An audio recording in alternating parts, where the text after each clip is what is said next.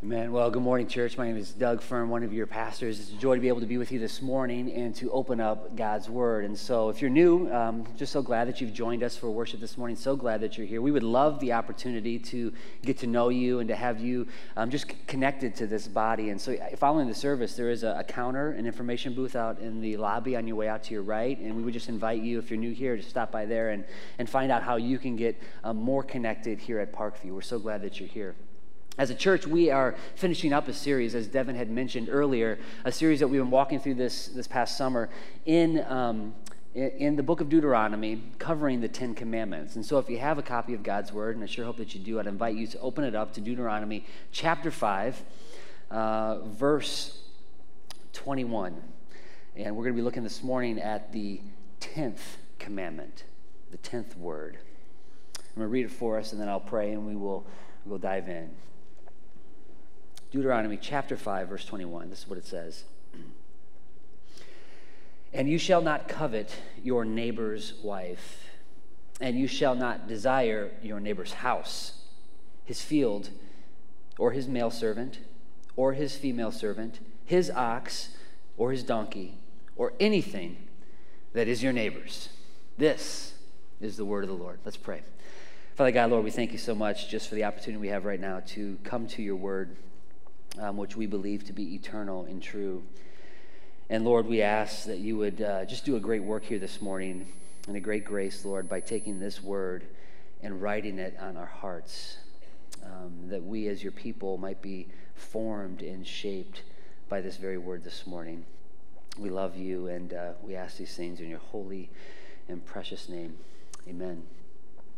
Well, my family and I just got back recently from a couple of weeks of vacation. We were able to travel to visit my wife's family in Belize. We spent a couple of weeks there, and um, as we were uh, traveling there and the, the, time that we spent there, one of the things that we had to do as a family is go accustomed, especially in light of, we've been there many times, but never during COVID. And so as we traveled there this year, we, we had to be very mindful and very aware of the different rules and regulations that existed. Um, as we were traveling, if you've, if you've been on an airport, on a plane through an airport recently, you know that masks are required. There's new protocols in place, and you have to be mindful of those rules. We've seen just a, recently a, a, video that went viral of somebody on an airplane who didn't want to follow those rules and how terribly that went for that individual. I don't know if you saw that video or not, but uh, for us to have a safe and successful flight, we had to know what the rules were, right? And as we were in Belize and, and spent a couple of weeks there, um, the rules there are different than they are here. And how they're managing COVID, very different. Masks everywhere and always.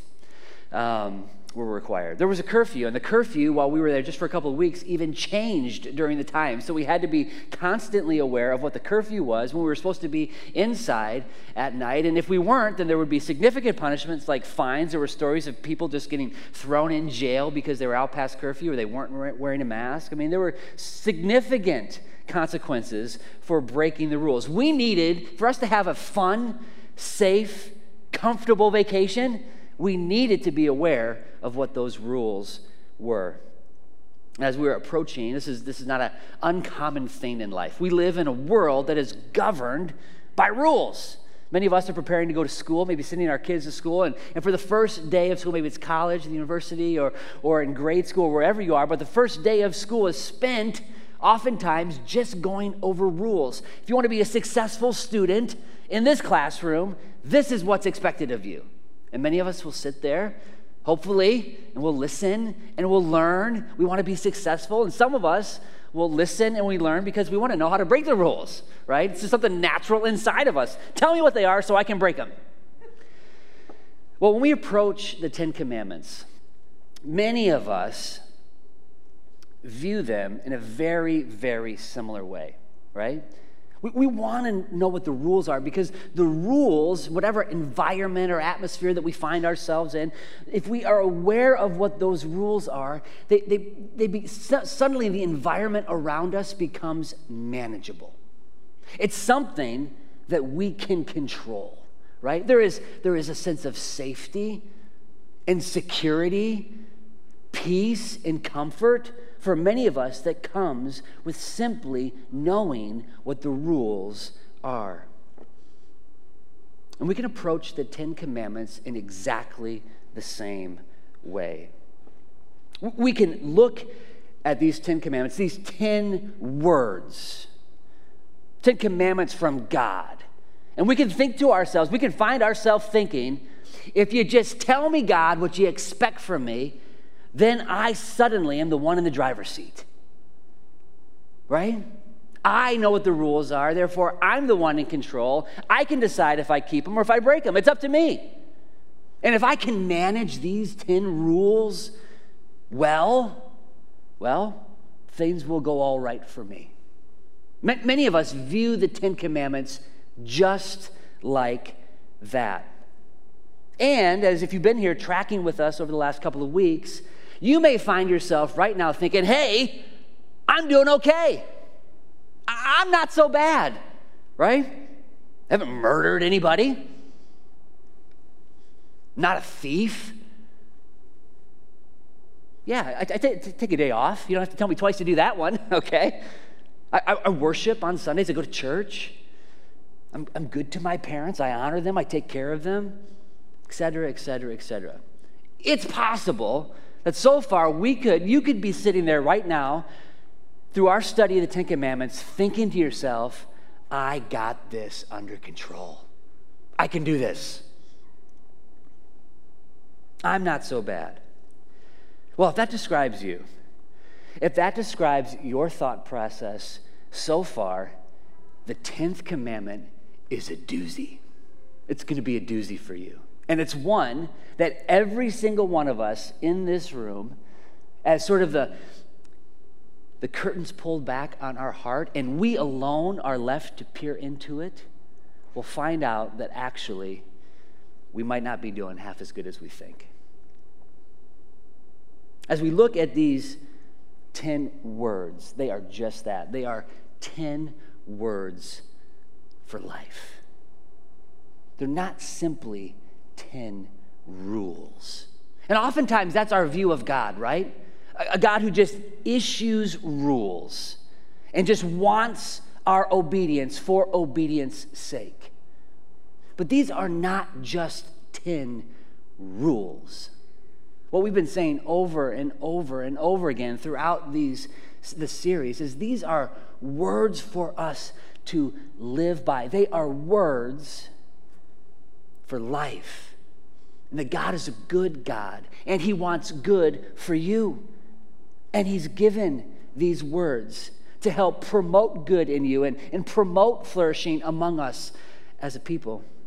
They are instructions, yes, but more than that, they are an understanding of the life that God has designed for us. And so, as we consider, as we bring this series to a close, and we consider this 10th word, as Will was saying earlier, I want us to recognize this morning more than anything else that God provides for his people graciously and abundantly for his people who desperately need him.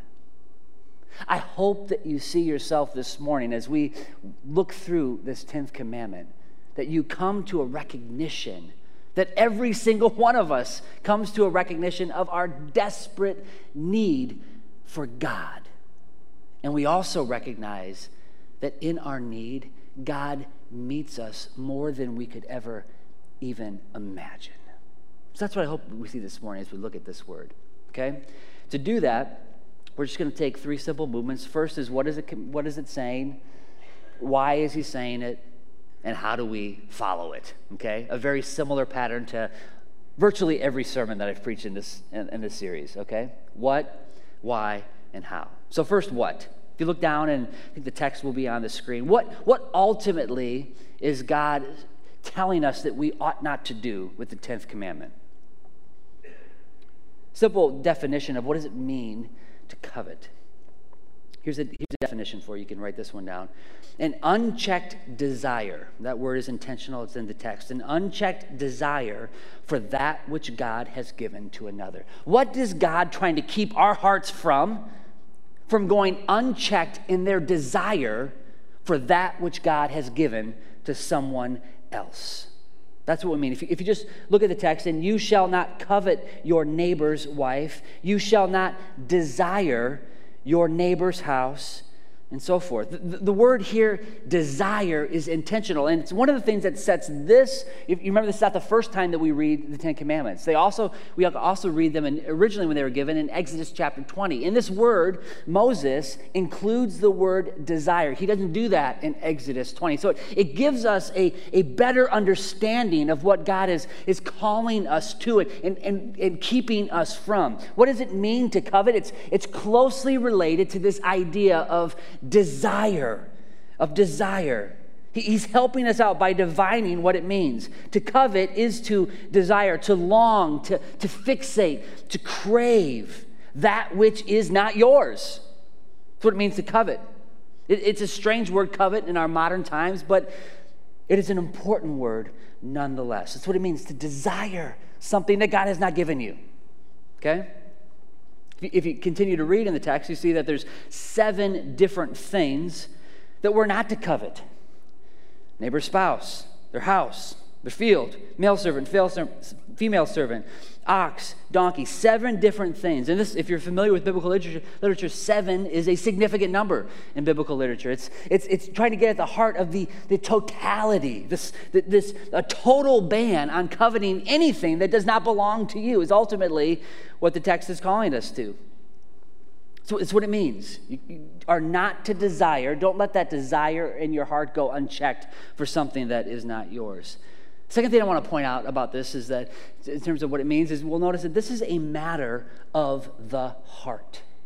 Notice, desire. It's, it's a matter of the, the heart. Notice the distinctly inward focus. It's unique about this commandment compared to all the others.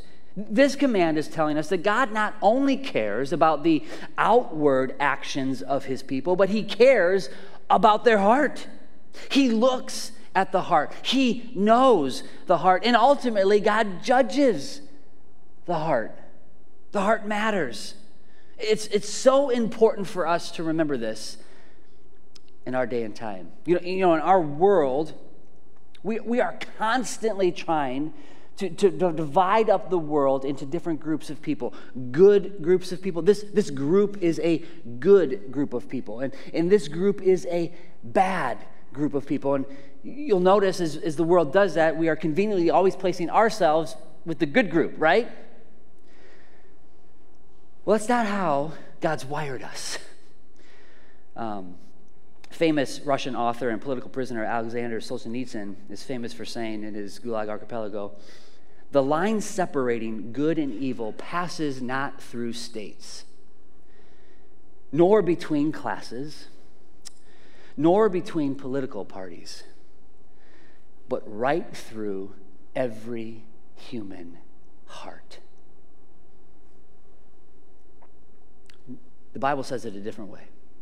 None of us are righteous.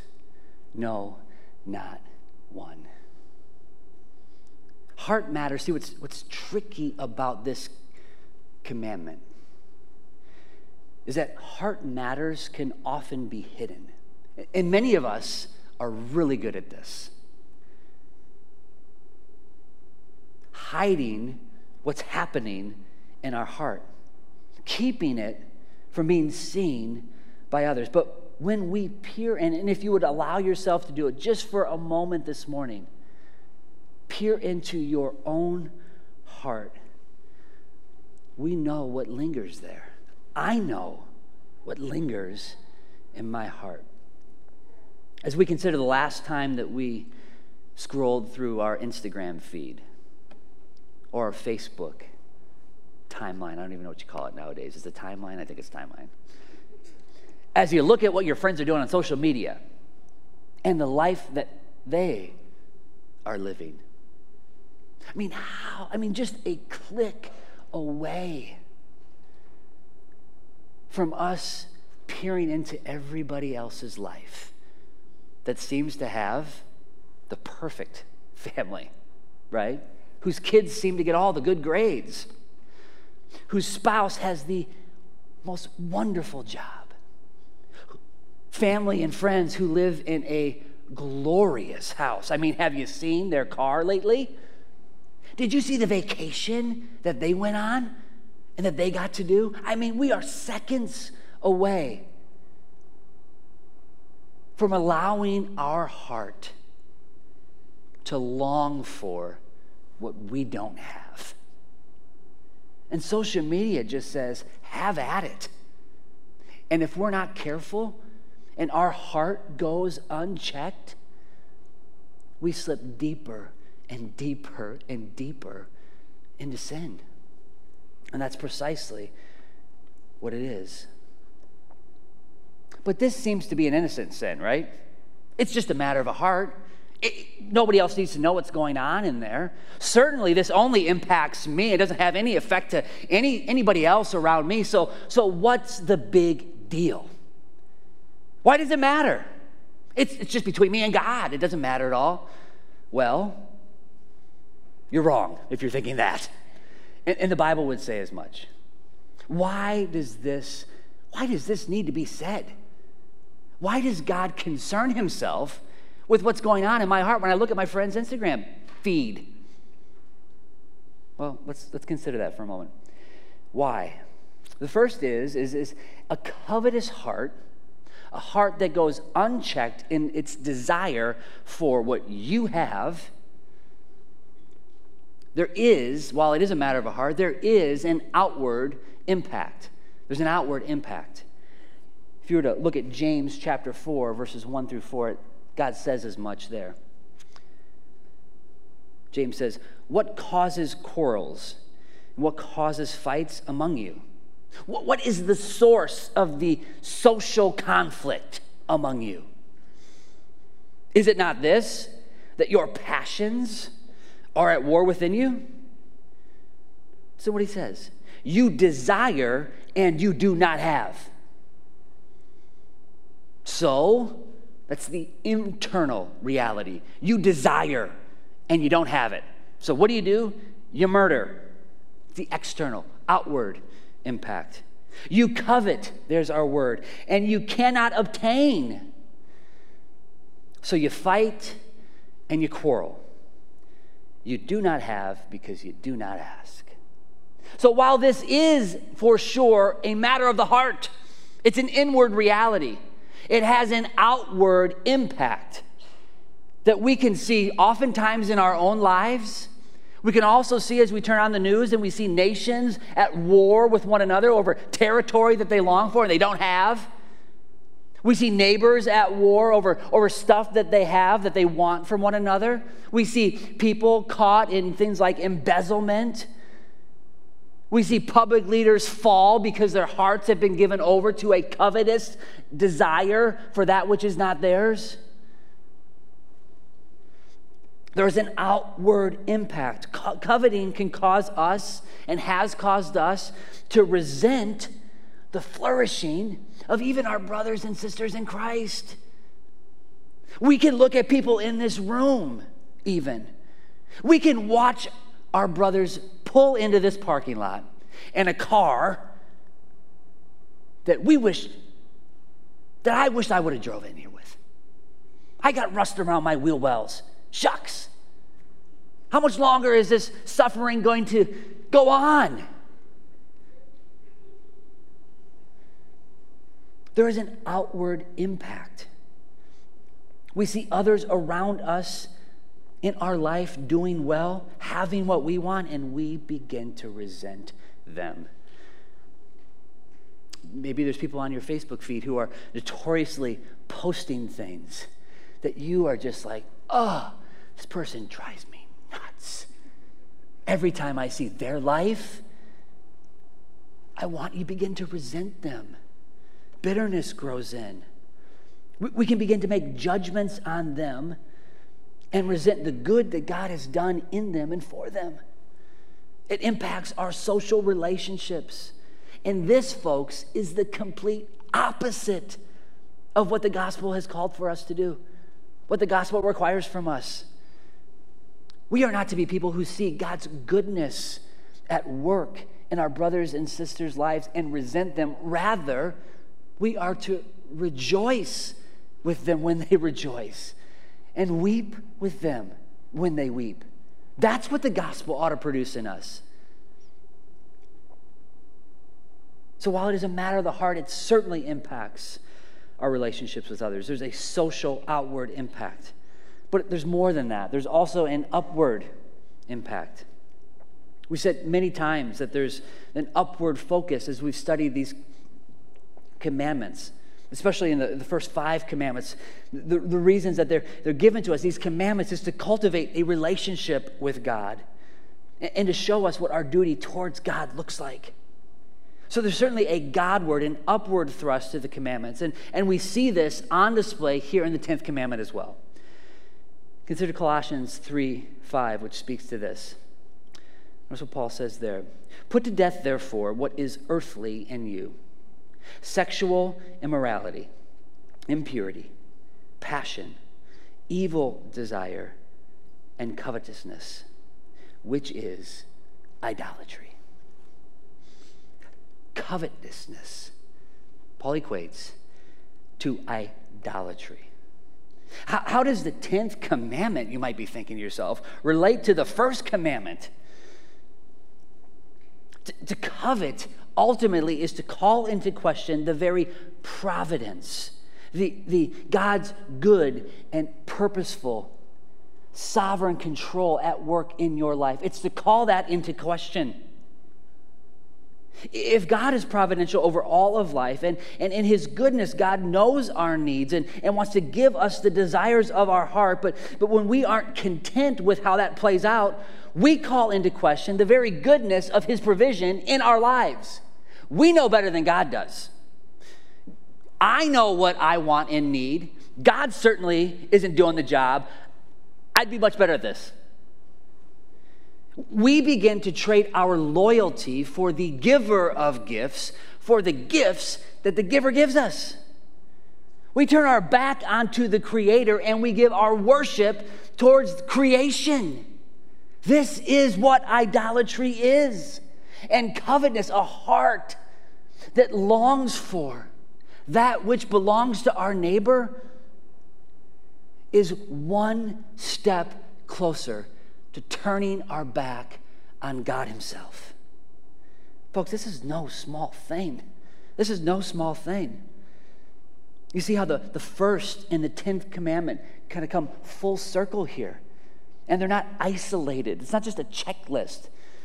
This is a matter of our heart that, if it goes unchecked, impacts our worship. That's the reality. There's, an, there's a, an upward impact there's also an inward impact. See, Luke chapter 12, verse 15, Jesus says as much. And he said to them, Take care and be on your guard against all covetousness. That is one of the hardest words for me to say. I'm just going to tell you right now. Covetousness. Struggle with that one. Take care and be on your heart against that. For one's life, he says, does not consist. Notice how completely countercultural this thought is. For one's life does not consist in the abundance of his possessions. Everything else in the world is trying to tell you something different. That your identity, that your significance, that your value in this world is determined by how much money you have in your bank account, the kind of car you drove to this church, the type of home you will go home to after this church, the relationships that you have and how they can promote what you have in this world. Everything else is telling you something different. Jesus' message is completely countercultural here. Your life, he says, does not consist in the abundance of possessions. Folks, that is amazing news for us. How awesome is that? Notice how, how Jesus shows us how deeply connected our hearts can become with our possessions. And if you own anything. There's no, this doesn't just, this doesn't just apply to people in a certain tax bracket, okay? This is, this is a universal truth. If you own anything, it's a temptation to think that your life is bound up in what you call yours. This is so, so dangerous. He, here he's probing beyond the external performance to the inner life of our soul. What is your heart really set on? What is it that you really want? recognizes how easy one can, can adjust, control, or manage the outward environment, while inside there is an ocean of desire, longing for more. More stuff, more things, a different house. Jesus says, Your life does not consist in the abundance of these possessions. This is, this is a dangerous dangerous sin. There's, there's no sin in all of the Ten Commandments more dangerous, I would argue, than covetousness because it's so difficult for us to discern. It's so hard for us to see. You, in fact, you're usually the last person to know that you're coveting. It is dangerous because it affects the whole of our soul. It allows your whole soul to be focused on worshiping something that is not God. It's, it's dangerous because it's a radical sin, it's a root sin. It's a sin that leads to other sins. It's dangerous, especially for the believer, because it's a soul killing sin. It, it allows a believer to profess faith in the Lord Jesus Christ, to say that he loves God above all else, while in reality pursuing something that is not God. There is a true, true danger here that every, that, that tempts, calls, beckons, promises things to us, every single one of us. So you see, though, the, through the Ten Commandments, we learn that, that God is concerned with the totality of who we are. He's concerned with our social, social relationships. He's concerned with our upward relationship, spiritual relationship, and he's also concerned with our inward self. So, what do we do? It's hopefully there's nobody in here that feels like I got this one down. hopefully, everybody can just, just for a moment, we can just be honest with ourselves and say, This is a real temptation for me, Monday through Sunday. It's a real temptation for me. So, what do we do about it? Well, closing, give you three quick things. First is Let's treasure the gospel of Jesus Christ. My, my hope is that as we as we wrap up the series on these Ten Commandments, what, what we have walked away is not with is not thinking, wow, these are wonderful laws. What brilliant commandments. What a wonderful code of ethics that God has given us. But rather that we would walk away thinking, how awesome is Jesus? How good is Jesus.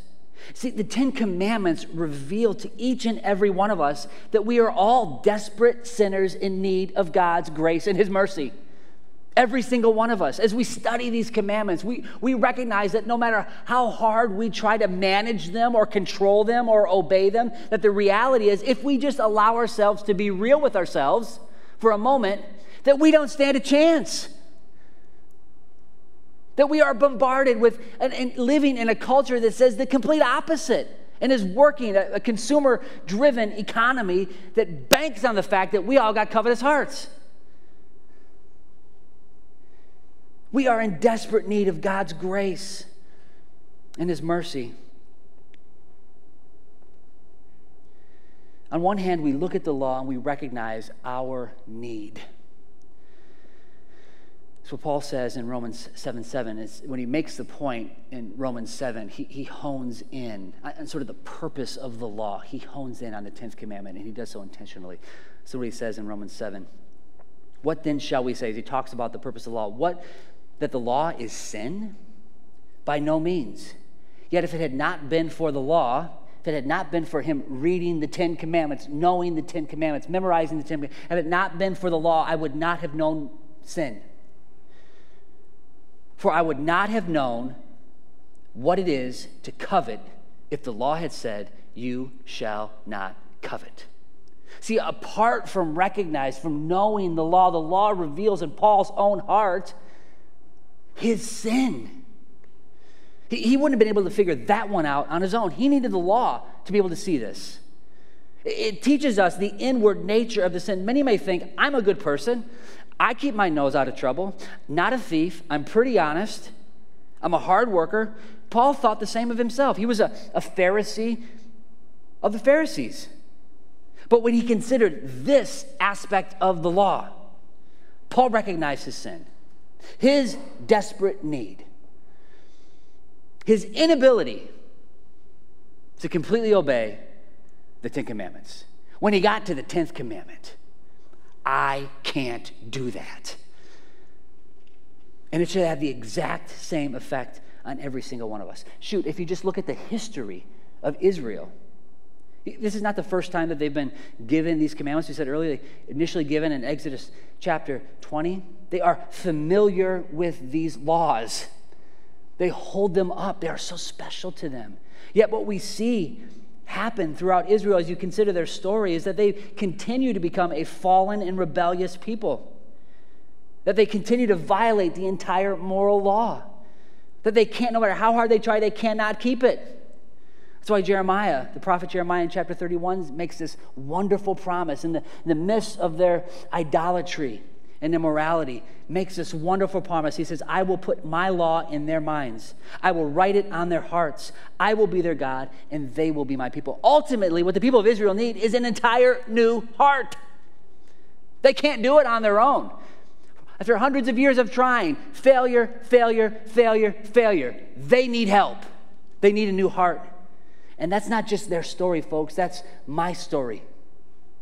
I am a sinner in desperate need of God's grace and mercy. It's our story. And this is precisely what makes the gospel of Jesus so precious and to be treasured. Jesus' sacrificial death, his life given up on that cross for yours, for mine.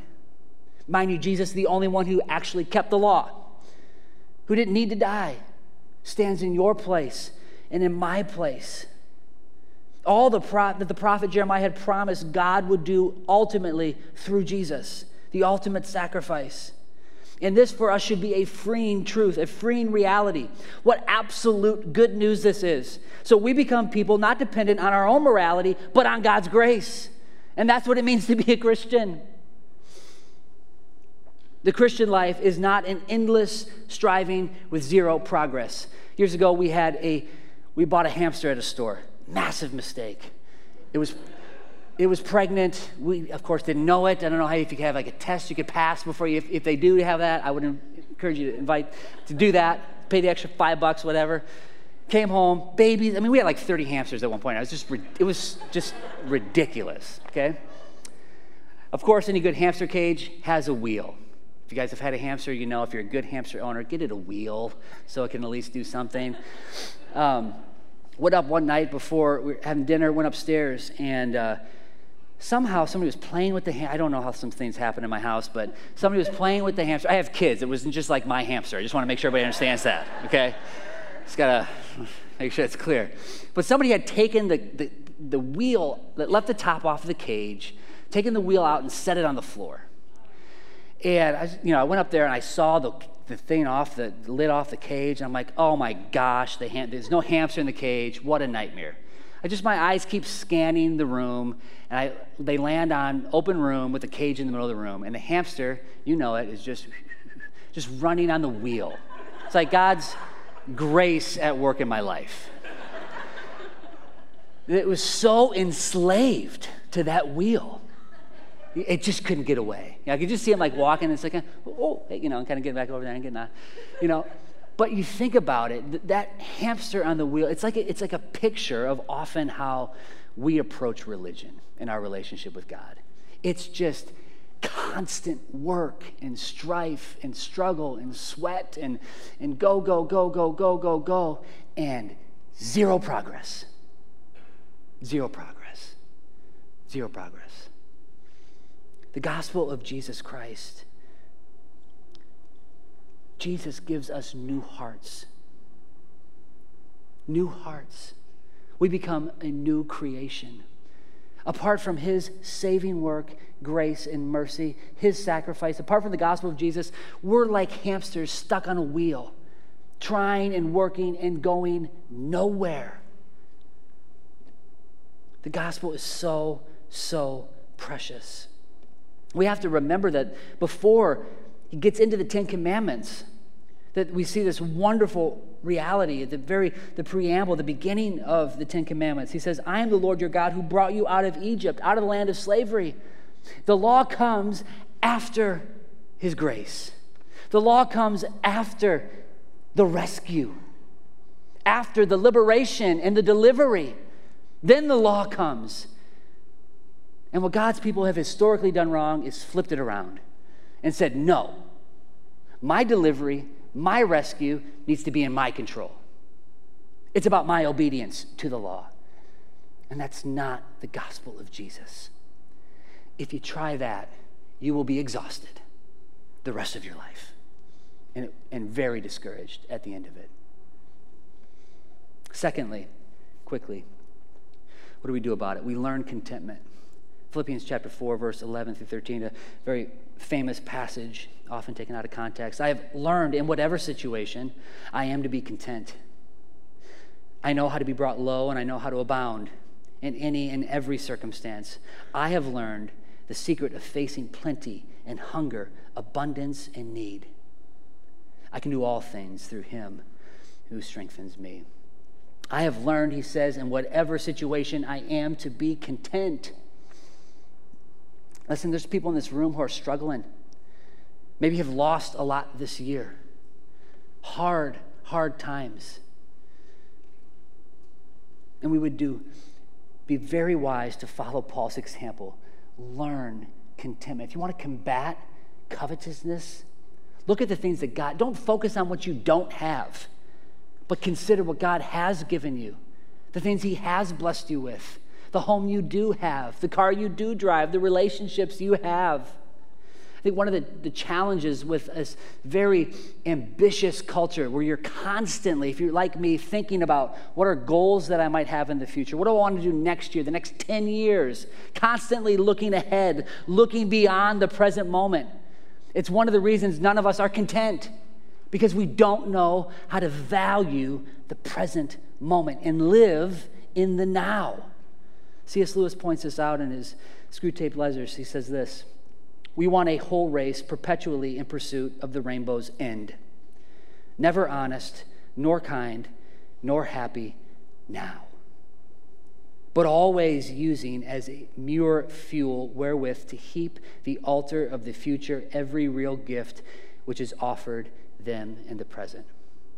What does Satan want to do to keep us from being content?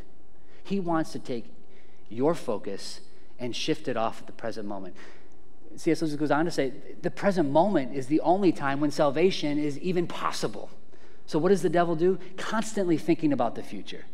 Be constantly thinking about next year, the next five years, the strategic plan, the next, what are we going to do next? While forgetting and neglecting what God has given you. You want to be content. Focus on the present. Finally, what can we do to be 10th commandment type of people? Nurture good desires. to be real clear here. Desire is not the enemy. Desire is not the enemy. The language of emotion and affection abound in Scripture. God provides us guidance and instruction, thankfully, on what it is we ought to desire. So don't let the desires of your heart go unchecked for things that don't belong to you. Rather, what you ought to desire, Psalm 42 1, as a deer pants for flowing streams, my, so pants my soul for God. Psalm 119, 20. My soul is consumed with longing for your rules at all times. There are, there are desires that, that need to be nurtured and cultivated within us as a people. It, it, it, it just kind of one practical way we can do this. I'll close with this. There's, a, there's an author uh, wrote a book recently where he explored the sort of mind the depths of wanting. Not a, not a, Christian author, not a Christian book, but why is it as people that we want what we want? What, what is it that creates the wants that we have? And, and one of his sort of uh, big premises is that we are primarily people who are mimetic.